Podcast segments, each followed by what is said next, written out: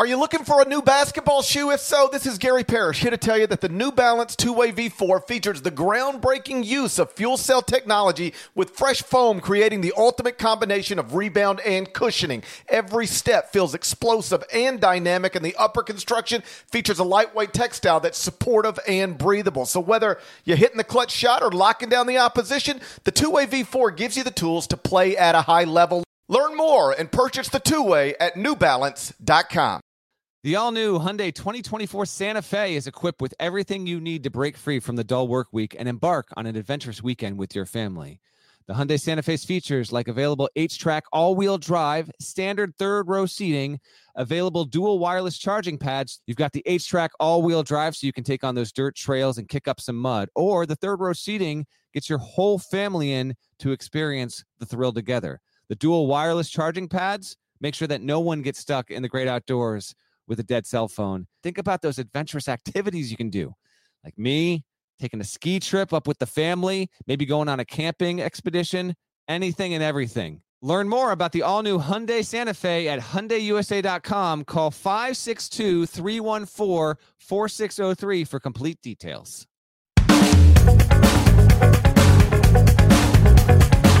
Hey there, Gary Parrish. Welcome back to the CBS Sports Eye on College Basketball Podcast, where we sometimes discuss camel fighting dodo birds. Leaky Black, Matt Norlander, is here with me. He's at home in Connecticut.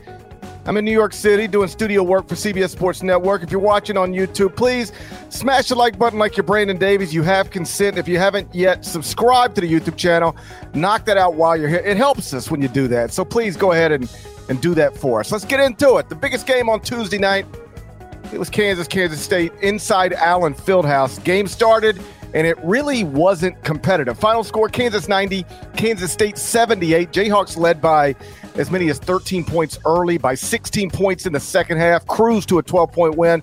As a result, Texas is now sitting alone atop the Big 12 standings with nine regular season games remaining. Longhorns are 7 and 2 in the league. Kansas, Kansas State, Iowa State, TCU each one game back at six and three. Dead leg, what'd you make? What you saw Tuesday night inside the Phog, where Kansas took control early and and never really relinquished it. It didn't relinquish it, but I thought there was a for Kansas State. I actually thought there was a Viper Pit type of element awaiting, and all things considered, you know, and I saw what you said on CBS Sports Network during one of the segments on Tuesday night. If you're K State, you absolutely take a split. I think what Stover mentioned, uh, there hasn't been a season sweep by K State of KU since 92 93, I think he might have said. And so you take the 1 1 split, like uh, unquestionably 100%. Um, it, it, no, it wasn't. I don't want to say it wasn't competitive because it was competitive. It just wasn't close. I, I actually right. thought there were moments in the first half where Kansas, that building on fire, Bill said at the top of the podcast, he could barely hear what his his play-by-play partner was saying, and they they had the cans on, but it was just that loud. They were ready to go at the Phog, as you would expect, wanting revenge after that overtime loss all of two weeks ago. There, so it's a it's a good win for Kansas. It brings more intrigue to the Big Twelve race overall. I mean, KU as a result, by the way, Palm uh, Jerry Palm swapped the teams on the one line, but there's so much more room to go. So we'll see on that. K State was a one going into Tuesday, and now K State's a two. Kansas, because it got the win here, Kansas is now a one in the eyes of Palm. Welcome to February, by the way. We are February 1, one month to go until March. But yes, the season, it breezes along with a quickness there. It's the Big 12 results overall, though, the standings. Right now, as you mentioned, Texas atop seven and two, and then you've got a four way tie for second place, and then Baylor, which is capable of finishing atop the league, has four losses. We'll get to them in a little bit as well. Um, but that's what that really GP. That was my biggest takeaway. Like from the game itself, Dajuan Harris played well.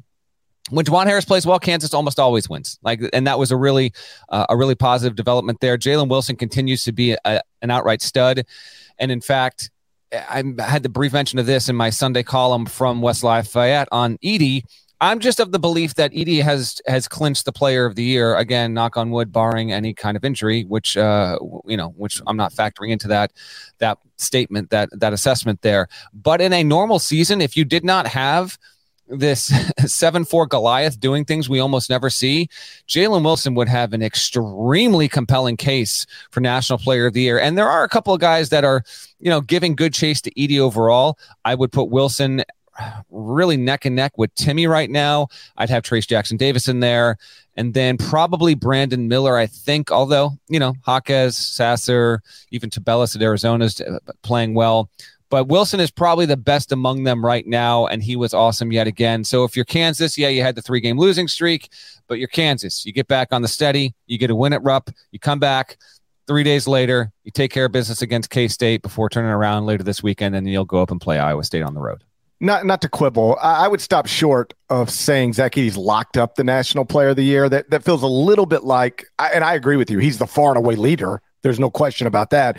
But that feels a little like every once in a while in college football season, somebody will be like, and they've secured the Heisman with three weeks to go. And then, and then, you know, somebody has a ridiculous game on a big stage and it just sort of flips it. So I'm not ruling out that somebody else could win National Player of the Year, but I see in the YouTube comments, somebody's making the case right now. Jalen Wilson should be the player of the year over Zach Edey with all due respect, because Jalen Wilson is awesome, has been awesome uh, that competition in this moment on February 1st is not close. Like if you were doing 60 votes, 100 votes, however many people you wanted to have vote on this thing, uh, Zach Edey should be number one on every ballot. He should be a unanimous National Player of the Year right now. He's a statistical monster on what has been the best team in college basketball. Back to Kansas. It's wild. This time, literally this time last week, Kansas was on a three game losing streak and people were questioning, like, are they really uh, contender to, to to repeat as national champion? Uh, were they just playing over their heads the entire time?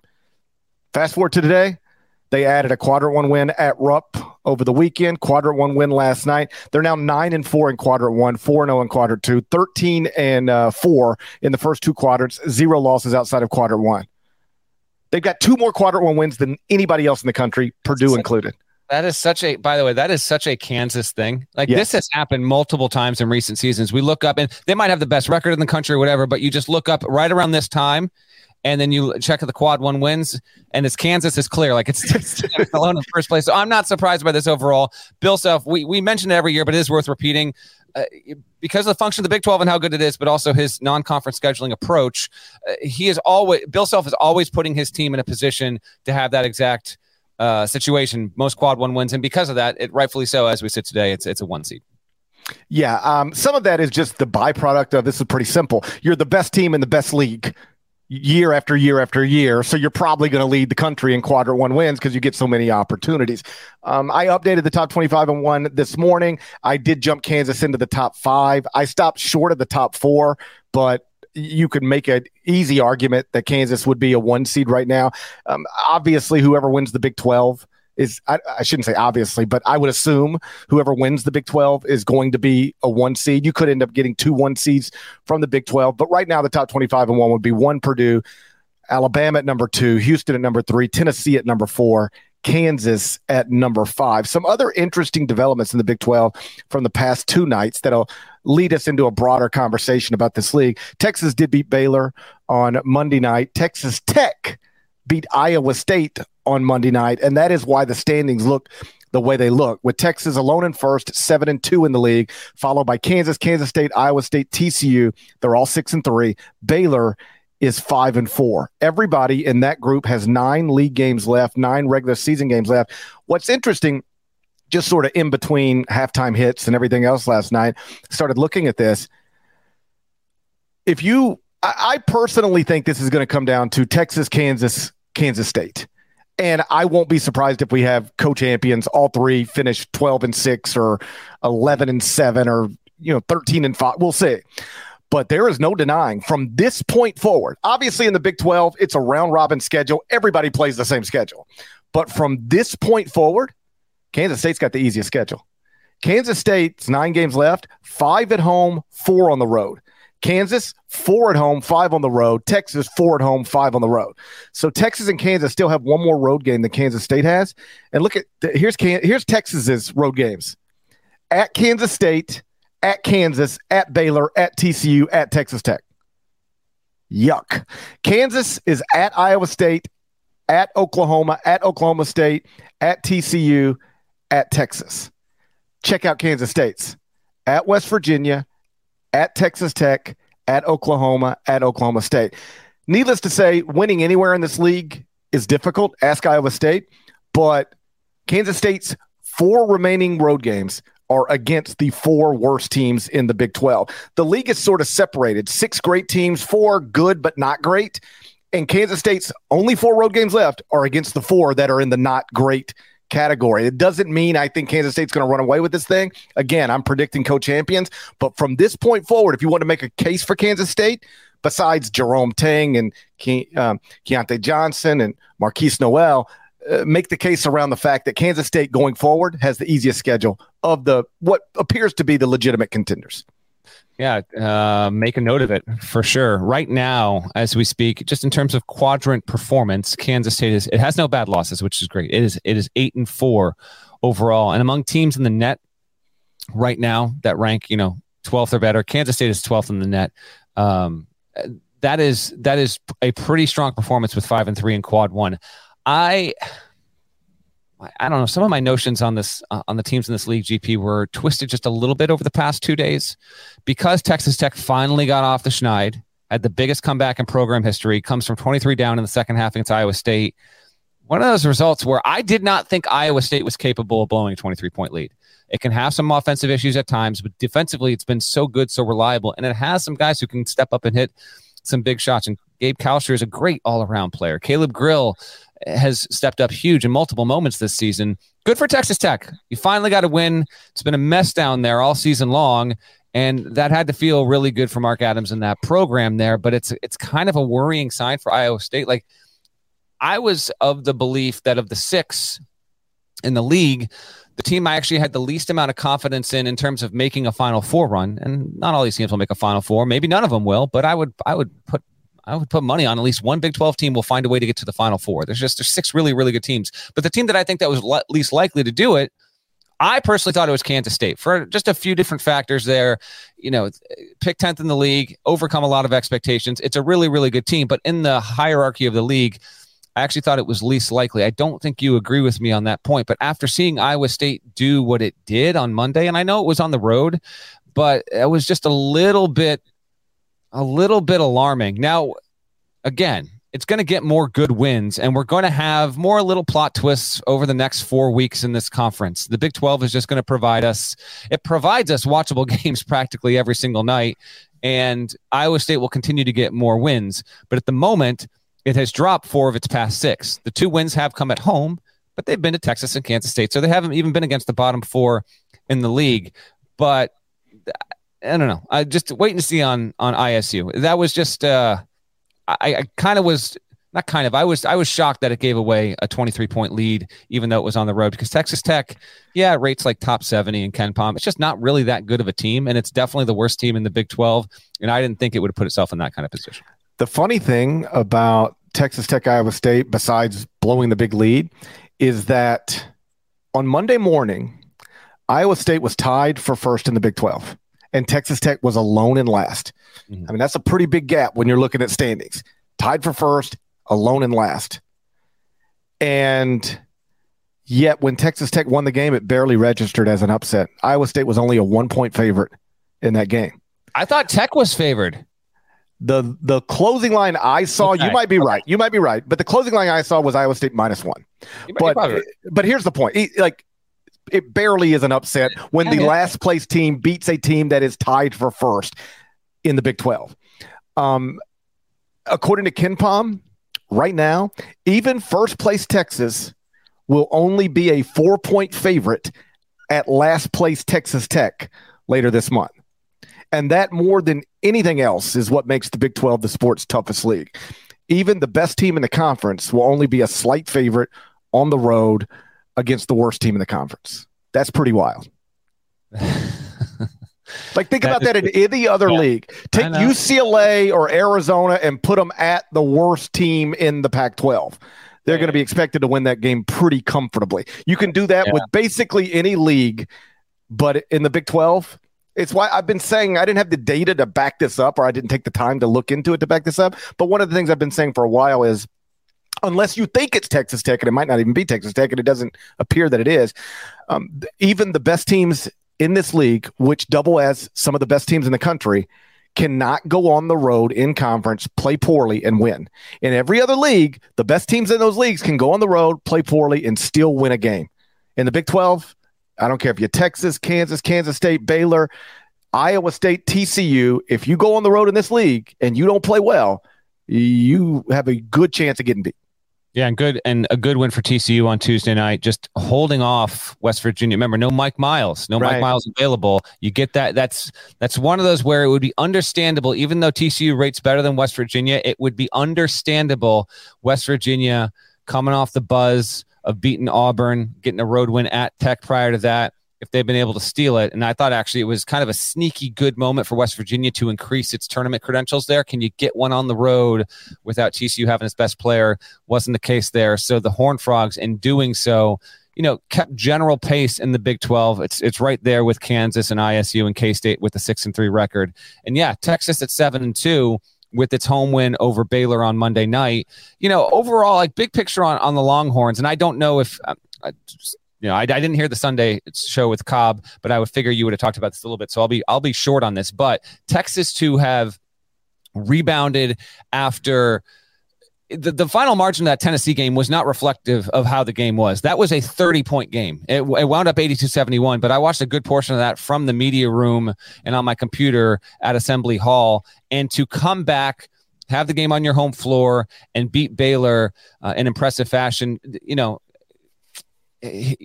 I, Rodney Terry continues to do a really, really good job. And there's there's some buzz today. I, I, noticed a couple national writers were at the were at the Tennessee game. So 40 and Dana O'Neil both have uh, Texas stuff out uh, today or in the past 24 hours. So he, understandably so, right? Rodney Terry's getting his due, and he he deserves it.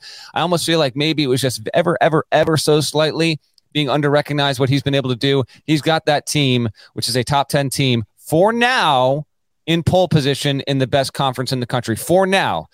At K State, at Kansas, home to West Virginia, at Texas Tech is next. So three of the next four are on the road. The script will flip again here, but credit to Terry and that team for for doing what they've done. I can't get enough of the Big 12, man. And it's just um, last thing uh, from me on this. It is a 10 team league which has benefited the conference for the majority of the past decade.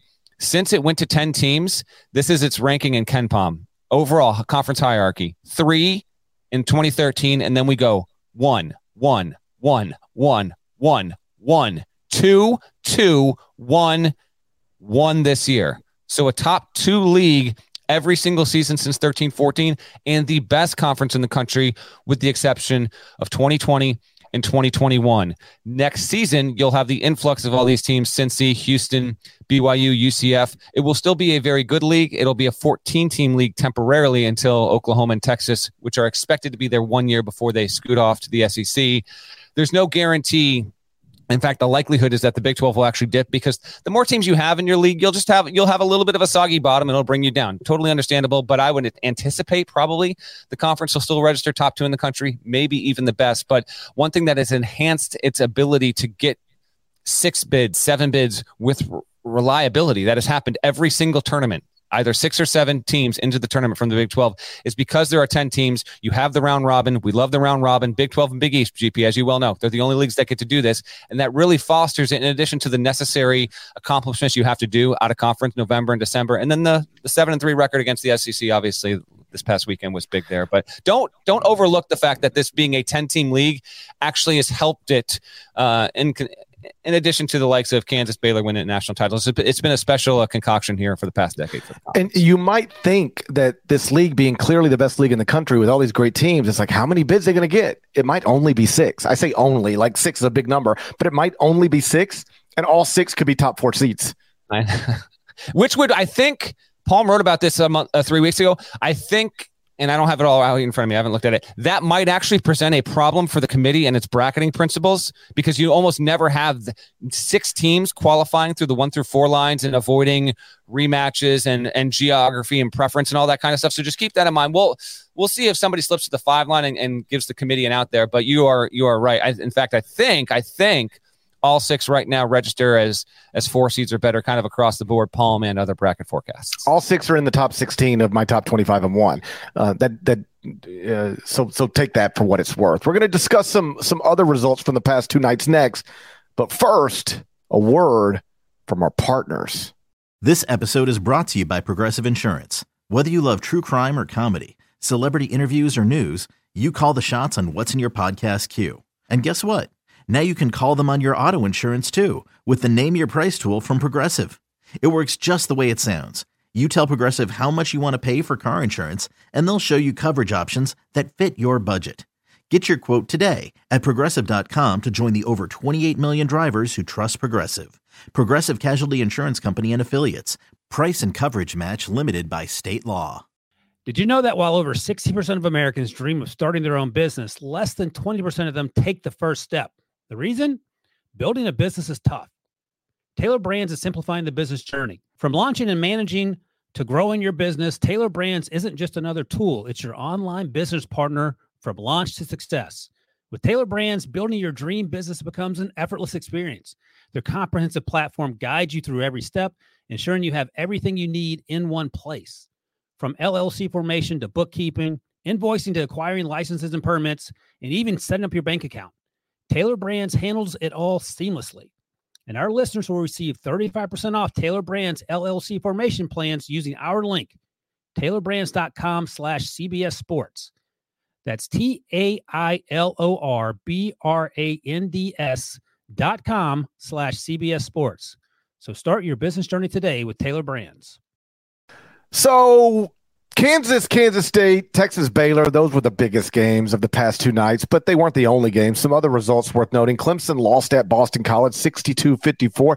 Tigers are still in first place in the ACC, which speaks to um, how down the ACC is this season. Indiana lost at Maryland. The Hoosiers are uh, no longer on a winning streak and had reached five games. That's over. Alabama beat Vanderbilt by a billion. Nevada beat San Diego State. Fans stormed the court. Fordham topped St. Louis and is now 18 and 4. And you might be wondering, why are we talking about Fordham? Trivia time. Why not talk about Fordham? Let's go Rams. Here Trivia we go. Trivia time. Give it to me. When was the last time Fordham won 18 games in a season? I mean, in an entire season. I got to think that's 91 92. 2007 would be the correct answer. Okay. This is in today's court report. 2007 is the answer. It hasn't won at one more win is 19. It hasn't done that. yes. yes, if you have 18 wins and you win one more, it's 19. It has not. I, I misheard the question. Okay. Fordham has not won 19 games in a season since 91 92. Right. Trivia time. Oh, God. A reverse trivia time. You weren't ready for it. Name the Mm-mm. league Fordham was in in 91 92. It's a league that still exists. It's not a defunct league. Give you three guesses. SEC. Everyone in the chat, don't help him out. Was it the SEC? Stop. I feel like Anyone- Fordham. 91 92. Where were they? I feel like I remember a Fordham, Florida football rivalry. Danny Warfel got upset by Fordham. That didn't happen. This is known as filling time. Fordham's never been in the SEC. Is that what you're telling me? I do know. I, here's the thing. I looked at this last night because I was scrolling through looking for. I'm about Yeah. to hit you with another trivia time. I was scrolling through. I was scrolling time on through. trivia time on the Yes. trivia. Yeah, I was scrolling through looking at it, and I, I saw Atlantic Ten, and I was like, were they in the Atlantic Ten way back then when they and they were uh, when they won the uh, 18 games under Dereck Whittenburg, and then there's another league, and then they were an independent for a while before that. But I don't know unless it's the SEC. I don't know what league Fordham was in before it was the All 18. right. That's an X. Fordham, five year run. It's first year in the Patriot League. I think first year. Uh, the first year last year. Uh, the Patriot League members when that happened. 19 wins. The program itself, I don't have this up in front of me, but I looked at it. I think it has only won 20 or more games seven times in its entire history, and it's going to do it this year. I have a quick thought on Fordham, but you had another trivia time, so I'll step aside. Go ahead. The Rams have not won 18 games since 2007. They got to 18 wins before February 1st. That's awesome. School record for wins 26. Went 26 and 3 in 1971 as an independent. Trivia time. This is Who- absurd. You're dropping 71 Fordham trivia on me? Yeah, go ahead. What do you We are we have reached the point where we're doing 1971 Fordham Jay Wright, trivia. if he's listening right now, is like, I, I got to turn off this podcast. I cannot handle this right now. Who coached 1971 Fordham to a 26 and 3 record? Knowable name, gettable name. You'll know that I don't know that you can get it, but you'll know the name. Oh man. Okay. Let me first of all let me. Sometimes the chat they either know it or look it up. So it's I'm now not looking at the chat. Fordham and seven. Did the uh did the coach also coach in the NBA? Oh God. Okay. I don't know. I, am just asking. I, I, I, don't, I don't. I don't think so. But the coach went on to coach at a prominent college, at a prominent American university. Hmm. See, I feel like the coach I feel like also I've, I've went in. It went into broadcasting. Okay. Um, Fordham in 70, 71, 72? 70, 71. 70, 71, of course. How far did they go in the tournament? Oh, who? who I'm, I, am just asking for con- what is this? You need to have it all at the ready. Who could? Who? Who could? Who? I don't even know. Who knows? I feel like there was one year Fordham actually. I could be misremembering this. I feel this, like there was one. This man coached this. This man coached Fordham only this one season. Wow! And he's and one season, twenty six and three, school record for wins. It's a little bit like Chris Beard's one season at Little Rock. Went there for one year, set all these records. Okay, That's what this man did. Okay, and then made the jump to the big university after this. That's correct, and and took that university to a Final Four. What decade? 70s. Um, man, I'd really like to get this. Uh, His family uh, owned a funeral home. You can tell I'm on the Wikipedia page now. yeah, yes, I can. Is the man still with us? He is. He's still with us. I mean, not with me personally, but he's. But he's, he's with us. I'd love to hear it. He's alive somewhere. And went into broadcast. unless I missed it, and unless Wikipedia missed it too. Oh, God. Which is always a possibility. It could be. You never know. Man, um, I'm not looking at the How chat. about this? Has it, has it been revealed in the chat at this point? He had a nickname, and his nickname was connected to his family's funeral home.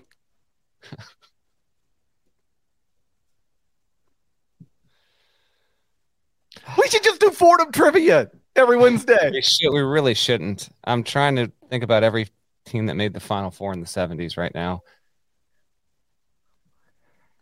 Um, what conference did he coach in? When he was took the school to the Final Four, what conference was it? I don't even know that it was in a conference. Oh gosh. I think they were an independent. That should give it to you. A big school that was an independent. Okay, I. That's not the Marquette was an independent when McGuire took him there. He was not at Fordham though. Um, Al McGuire's family never ran a funeral home. I know. Uh, independents that made the Final Four in the seventies. You're gonna hate uh, yourself when I say this to you. I am. I'm. I'm. I'm to be absolutely furious with myself. Um, independents that went to the Final Four in the seventies. With the like, have I heard of this funeral home? Like, no. Well, have you heard of any? Have you, have you heard of any funeral home? What I mean, funeral home have you heard of? that's what I'm saying. So I don't know why you're bringing that. Like, why is it? Because I, it was, I was looking at the Wikipedia. me. I don't want to keep. I don't want to keep the people waiting. Just uh, whatever. What? Who is it? Digger Phelps. Oh my gosh! I knew it. Get it? Digger. Digger. His family owned a funeral home, so they nicknamed this dude Digger. What? Knew it. Gosh, I knew it. I knew it. I knew that.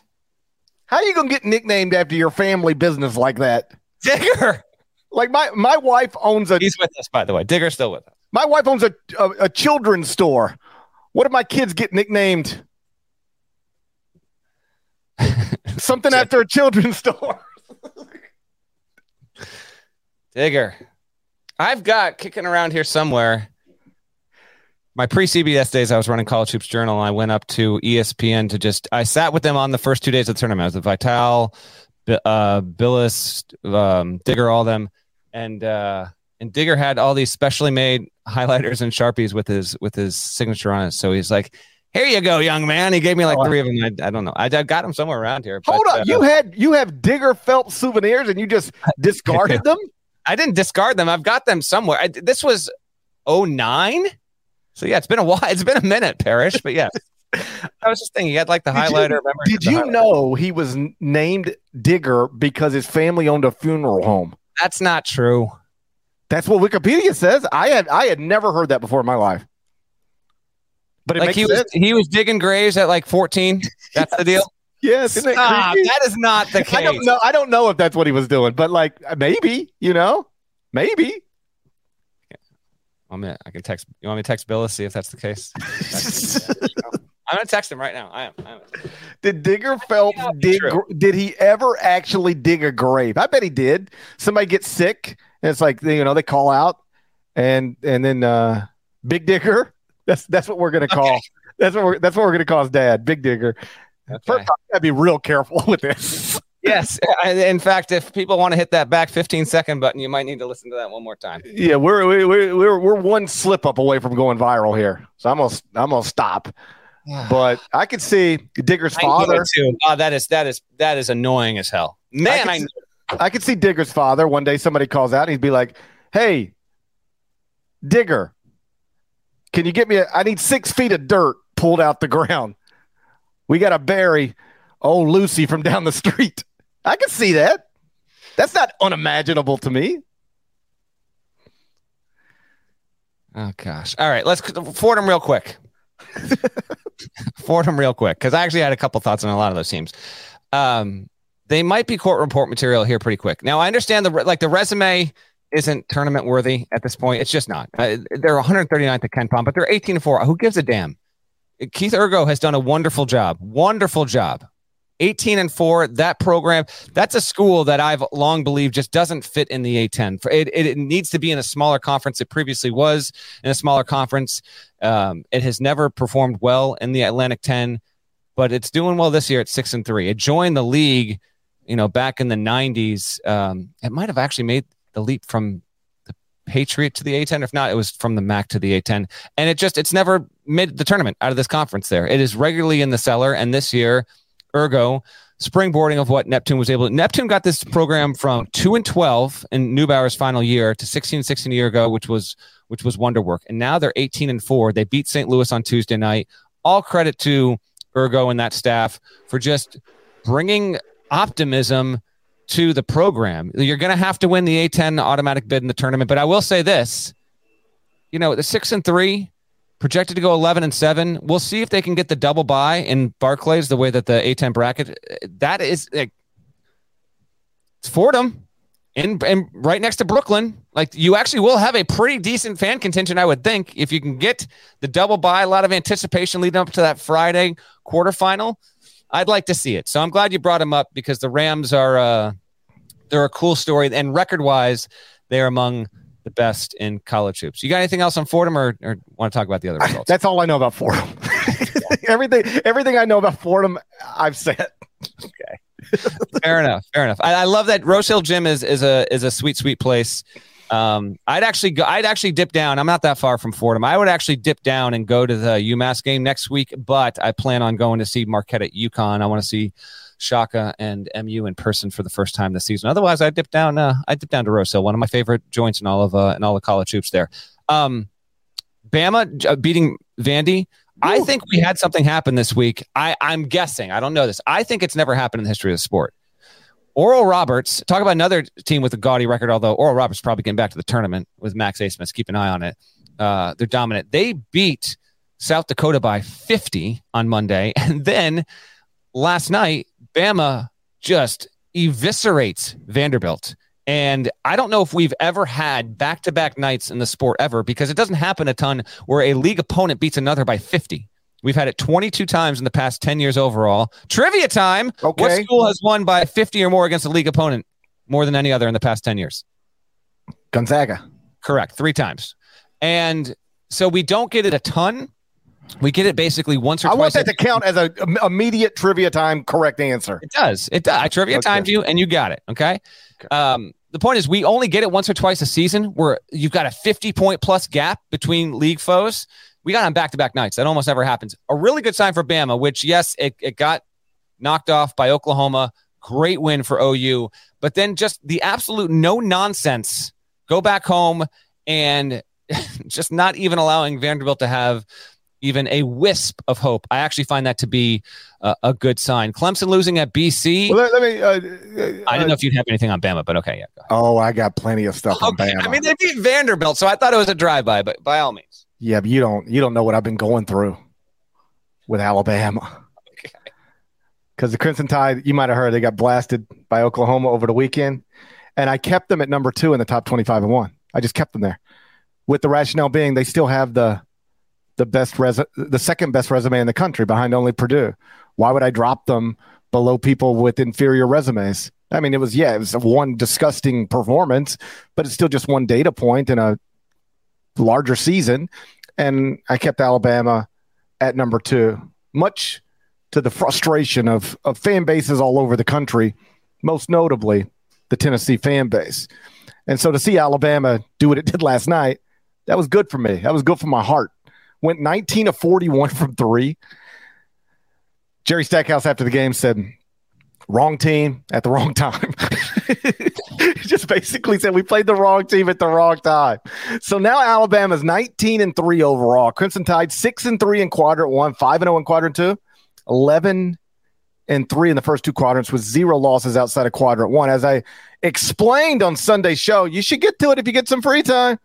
Literally every team in the country mm-hmm. besides number 1 Purdue either has fewer quadrant 1 wins than Alabama or more losses inside quadrant 1 than Alabama or more losses outside of quadrant 1 than Alabama. Most teams have all three.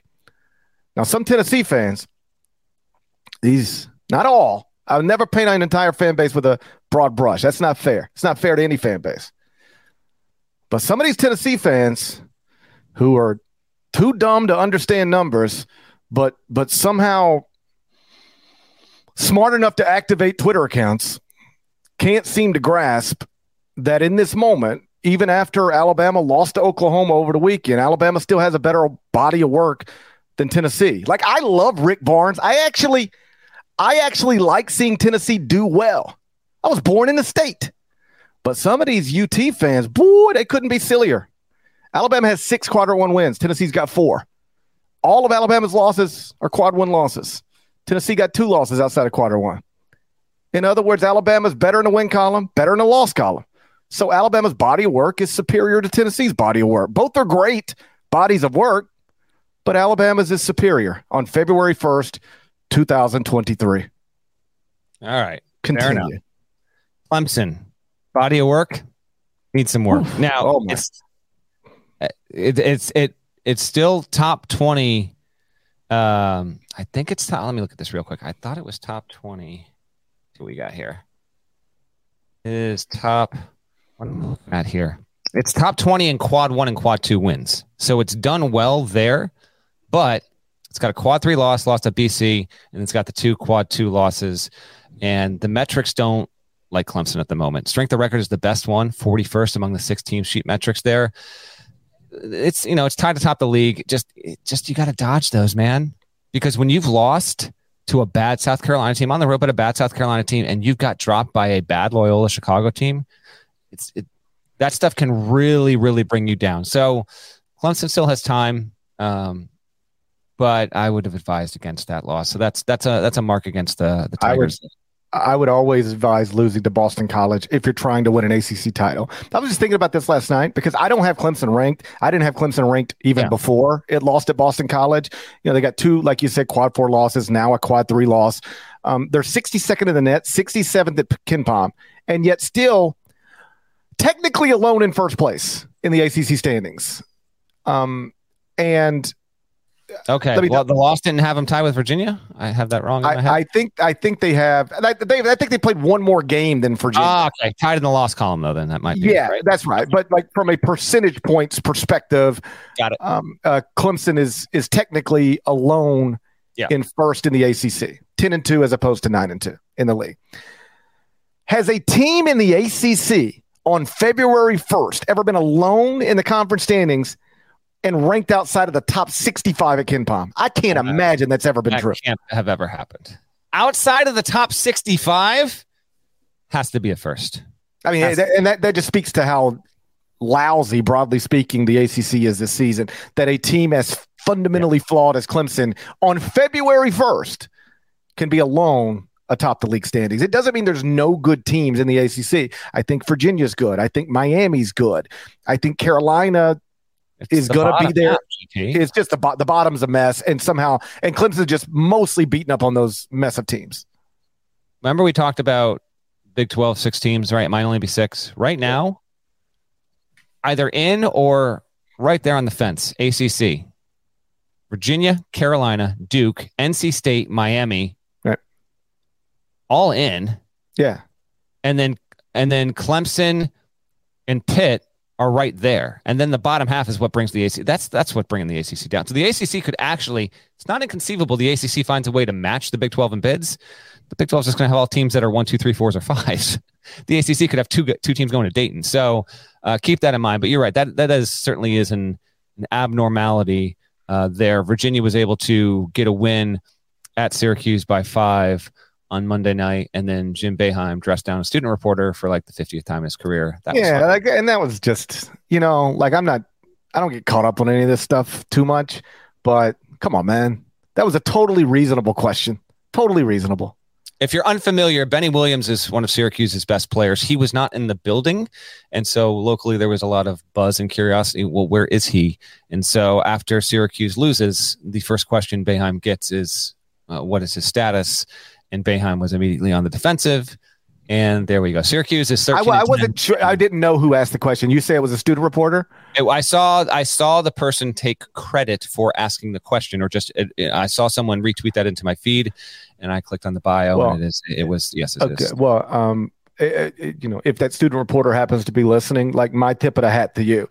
Um, first off, it was a fair, totally fair and appropriate question, and secondly, it takes um, for lack of a better word, some balls to to open up a press conference asking a Hall of Fame coach that question when you are a student reporter.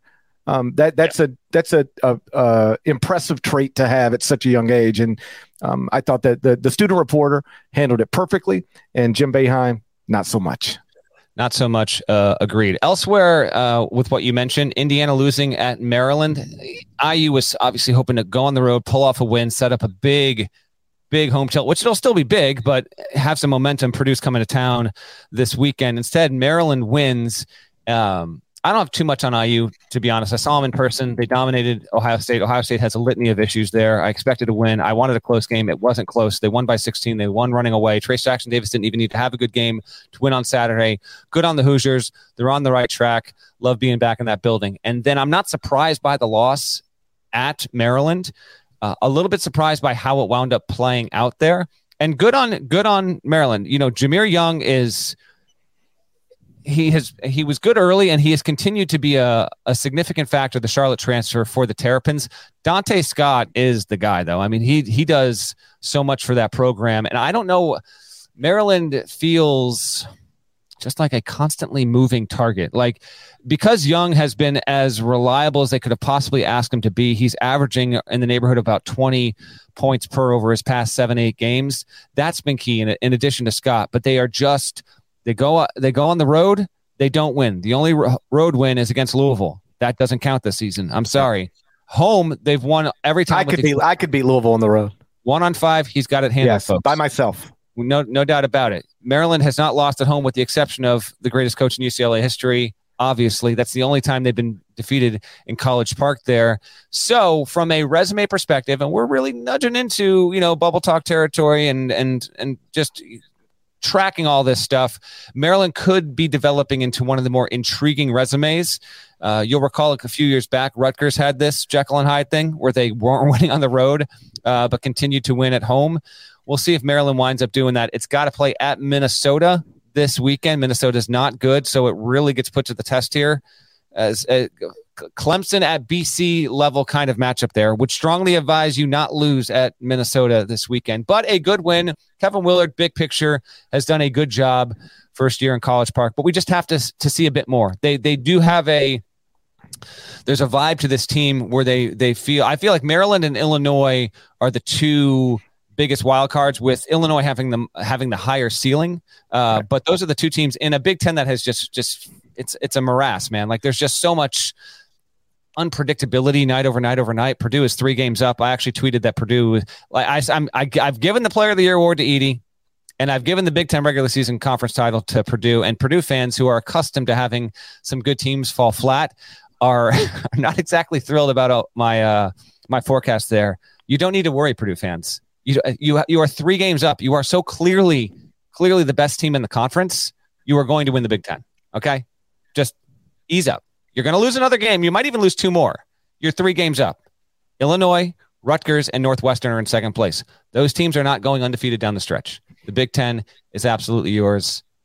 Good win by Maryland on Tuesday. What you got?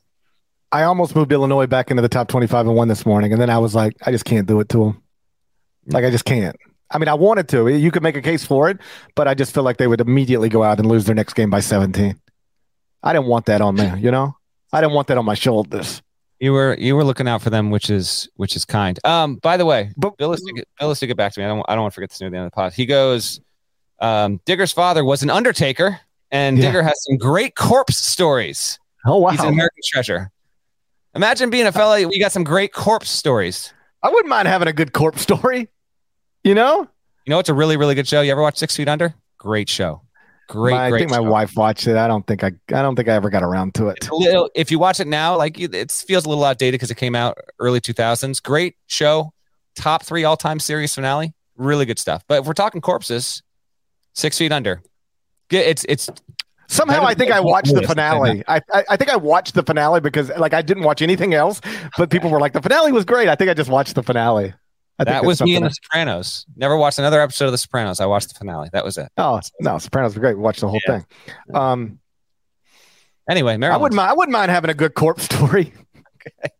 I have so many stories about people who are I alive. I would. I would have. I would mind. I, I don't need a corpse story in my life. If if I, I can so avoid many, that, I'm gonna try and. Like all my stories are about people who are alive. I don't have any good corpse stories. Not one.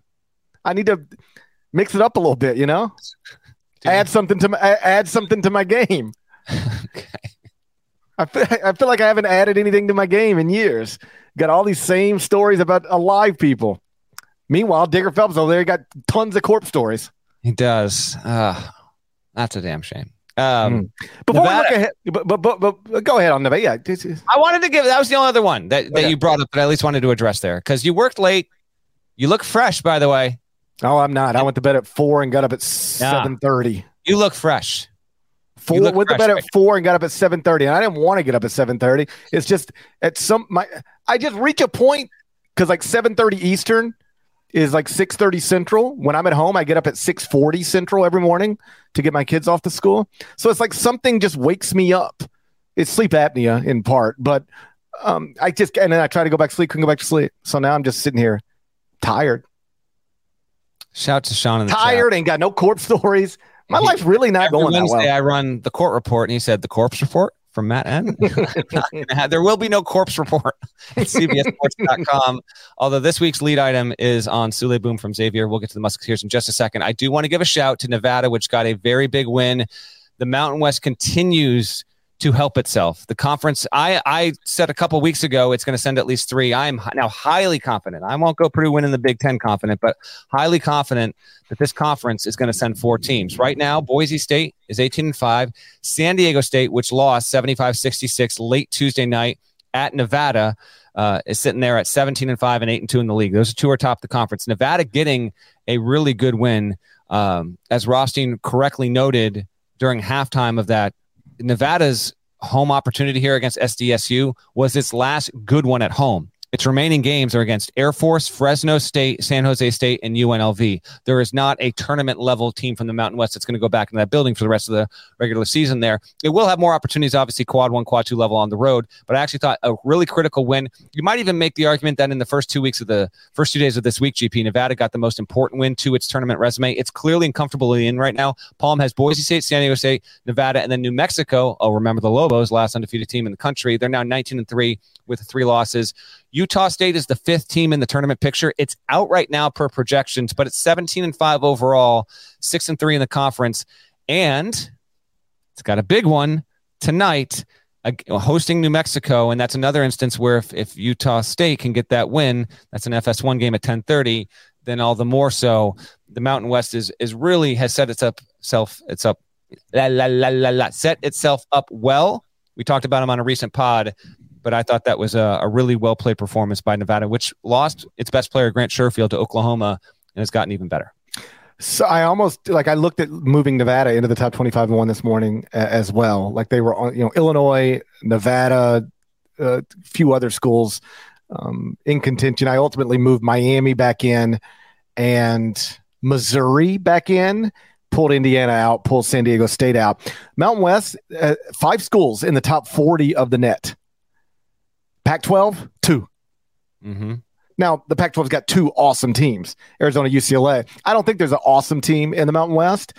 And this could be a situation where, and I hope it doesn't happen because I don't want to have to listen to this, but like they could get four teams in again, and then they could all four lose their opening games again.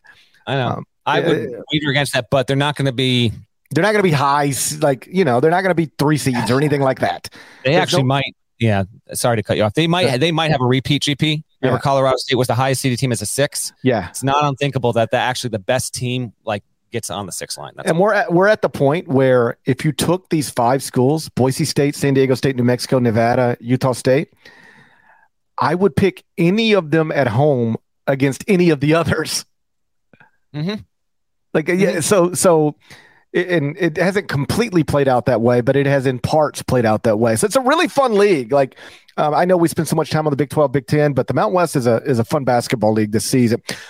Hey, I'm Brett Podolsky co founder of The Farmer's Dog. We make fresh food for dogs. We started the company when we saw what a huge difference it made in my own dog, Jada, when she stopped eating ultra processed kibble and started eating fresh, whole food. The Farmer's Dog food isn't fancy, it's just real food delivered to your door in pre portioned packs. It's better for them and easier for you. Get 50% off your first box at thefarmersdog.com slash podcast. That's thefarmersdog.com slash podcast. Robert Half research indicates 9 out of 10 hiring managers are having difficulty hiring. If you have open roles, chances are you're feeling this too. That's why you need Robert Half. Our specialized recruiting professionals engage with our proprietary AI to connect businesses of all sizes with highly skilled talent in finance and accounting, technology, marketing and creative, legal, and administrative and customer support. At Robert Half, we know talent. Visit RobertHalf.com today. Before we look ahead to the next couple of nights, real quick, you broke some injury news on Tuesday. Xavier Zach Freemantle going to miss at least four weeks with a left foot injury. Sean Miller told you before he told anybody else. Musketeers are currently tied for first in the Big East standings. Marquette, Providence, but now likely going to have to play their final nine regular season games without their second leading scorer, who doubles as their leading rebounder. Not ideal. What else do we need to know about Zach Freemantle's foot injury?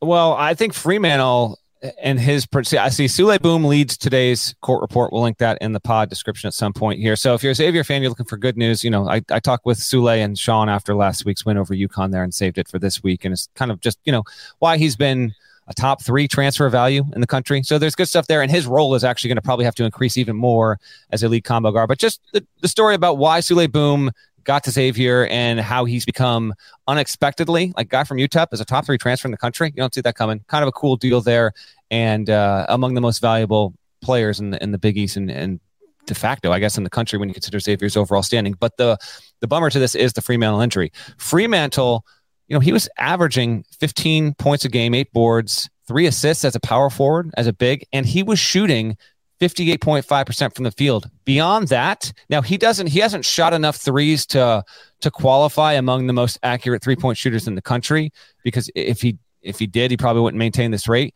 But Xavier, because it's a top 10 offense in scoring and offensive efficiency, uh, it has so many guys that shoot it well. Freemantle's hit 63.6% of his threes. Now, he's only taken 22, but he's made 14 of them. So he does so much to spread out that offense. He, you know, as a big, he's kind of emblematic and he's been a good player for a number of years.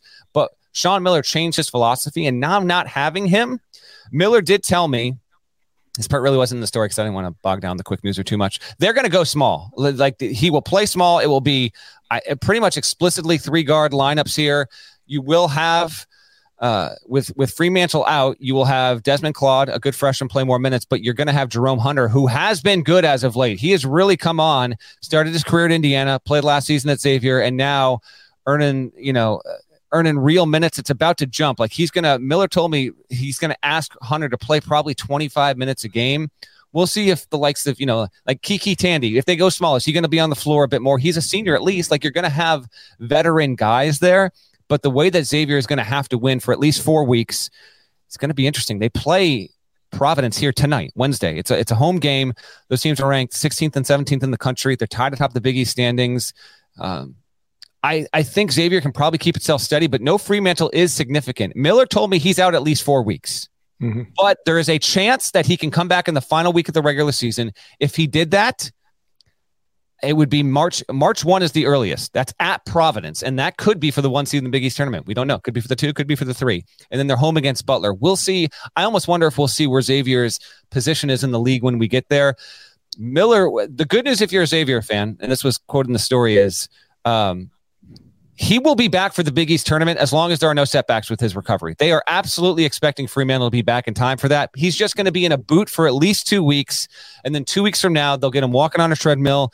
He'll be able to get up, you know, light work, just some shots on the floor, nothing too crazy. It is a left foot injury. He did have surgery on this foot in the fall of 21, but Miller said he doesn't need surgery right now. It is a it is a notable injury. The good news is it's not season ending, or at least it's not expected to be. That when he had the surgery, it wasn't a stress fracture, it was a stress reaction the last time.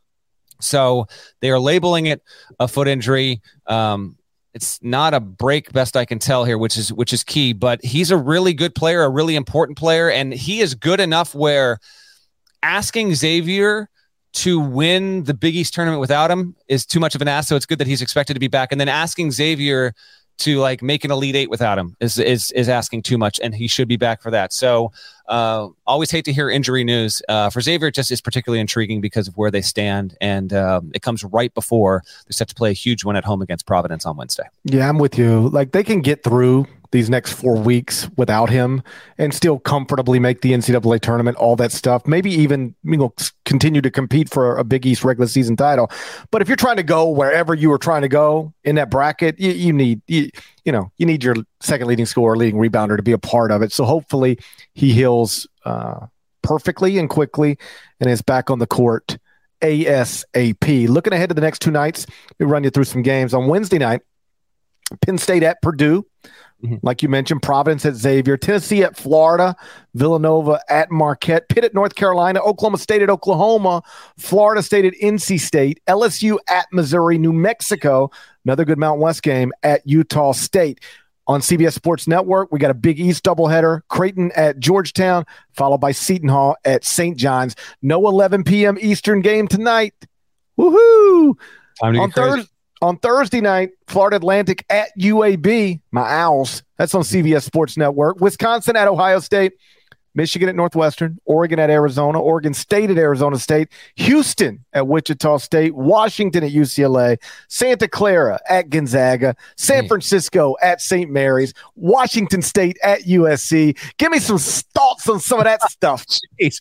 I don't know if he's I don't know if Parrish has ever given you that many games. Well, because here's what happened. Last time I left some off and you scolded me. So I said, you know what? I'm gonna put every one of these Every one. I didn't games. hear George du- George Washington at LaSalle. I didn't hear UMass at George Mason. I didn't hear Army at Lehigh. Step your game up. Um, all right. The most intriguing one is Providence at Xavier. Let's see what X looks like without Freemantle, and then Providence. It's got. I mentioned to me, Souley Boum is a top three transfer of value in the country. Keyontae Johnson's one on the list, and then maybe it's Boum and Hopkins like two, three. Uh, what? what? Kendrick Davis? Four. I'd have him four. What? I'd have him four. He's about to win AAC Player of the Year over Marcus Sasser. Well, no, no, no. Kendrick Davis, I'd have fourth. But actually, I was looking. That's disrespectful. Are, there have been a lot of really productive and valuable transfers this year. It, you say that one more. You say that one more time. You say that one more time, yeah. and I'm gonna have me a corpse story. Okay. You'll be my corpse story. Okay. I would have Kendrick Davis narrowly fourth on the value oh, transfer. This who knew? This is how I'm going to get my corpse story. Yeah, that's the irony right there. Yes, indeed. Would have never uh, predicted this 15 minutes ago. Nope, no one had that one. Uh, New Mexico, Utah State again. That's that's a wonderful Mountain West affair. Utah State at home, big spot there. Uh, that is must watch stuff for me. Oklahoma State, Oklahoma. This is one of those deals where if Oklahoma State can win on the road, it's going to continue to really make that split eh, in the from the six to the seven line of the Big Twelve all the more pronounced there because those teams. Uh, I don't know. Oklahoma State, I would say Oklahoma State would have the better resume if it beats Oklahoma. Right now, Oklahoma has a better resume, but that's Bedlam. We'll have to wait and see on that. Pittsburgh, it's done well in a hot seat season for Jeff Capel. Um, I bet you didn't know this. I bet you didn't know this. I know everything. Okay. What's Pittsburgh's record against North Carolina in its past five games? Well, they beat them last season because that was that big deal. And then they already did. They, they already beat them once this season, right? So two and three. Okay. Well, that adds up to uh, that's four and one. So, okay. Four and four one. and Pitt's four and one against North Carolina in the past five. And it's won its past two games in Chapel Hill. How about that? So Pitt at UNC on Wednesday night, seven o'clock ACC network. Uh, Pittsburgh, it's fifteen and seven, eight and three overall.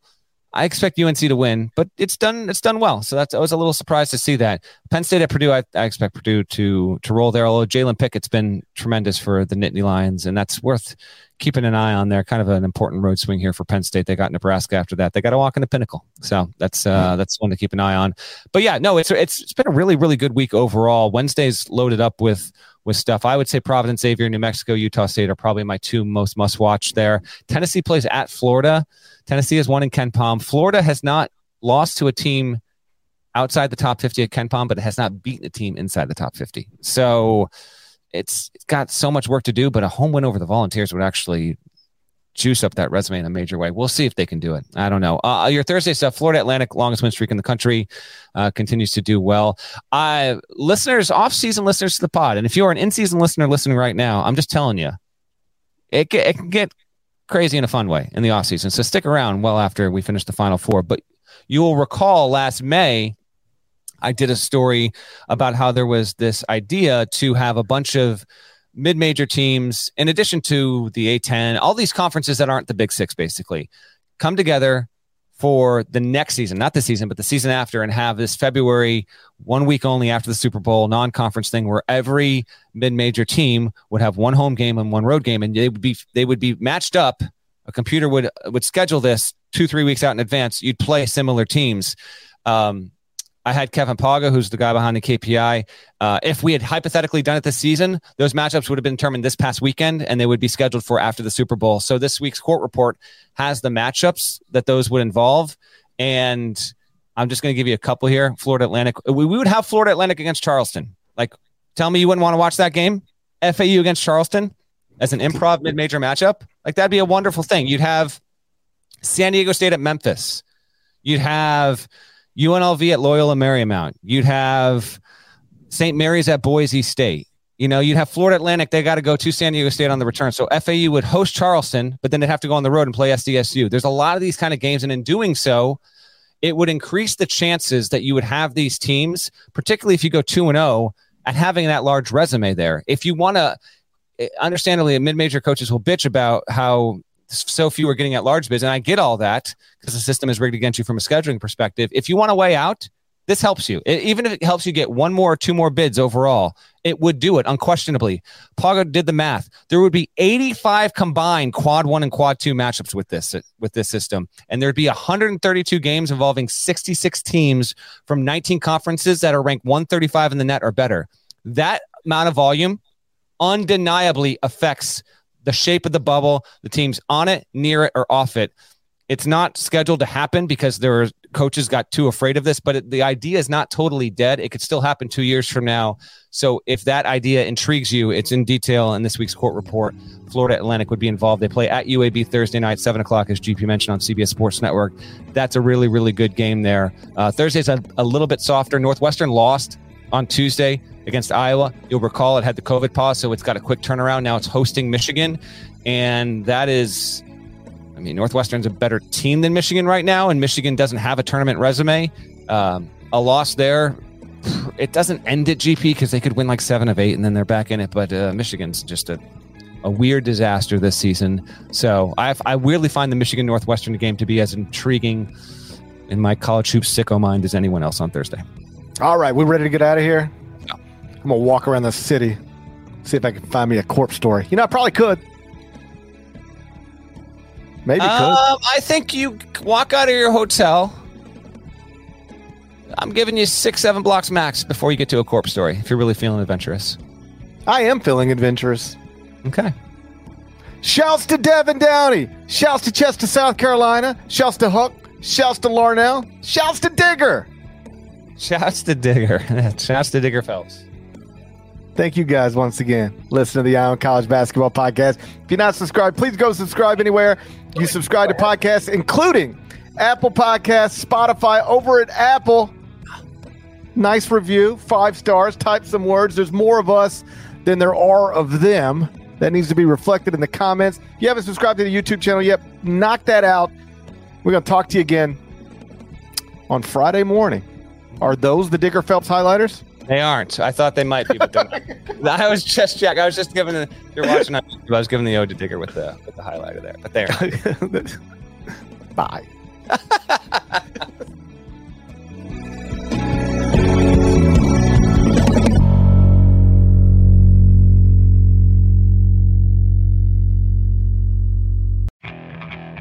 Okay, picture this. It's Friday afternoon when a thought hits you. I can waste another weekend doing the same old whatever, or I can conquer it. I can hop into my all new Hyundai Santa Fe and hit the road. Any road. The steeper, the better. Because my all new Santa Fe is available with HTRAC, all wheel drive, so I can hit the trail without a worry in the world. Heck, with three rows and best in class rear cargo space, I can pack the whole family in with all our gear. We've got available dual wireless charging for our phones, so we'll never lose touch with civilization, and we won't lose touch with the primordial power of Mother Earth. So, which is it? Waste the weekend or do something a little more epic? And conquer it in the all new Hyundai Santa Fe. Visit HyundaiUSA.com or call 562 for more details. Hyundai, there's joy in every journey.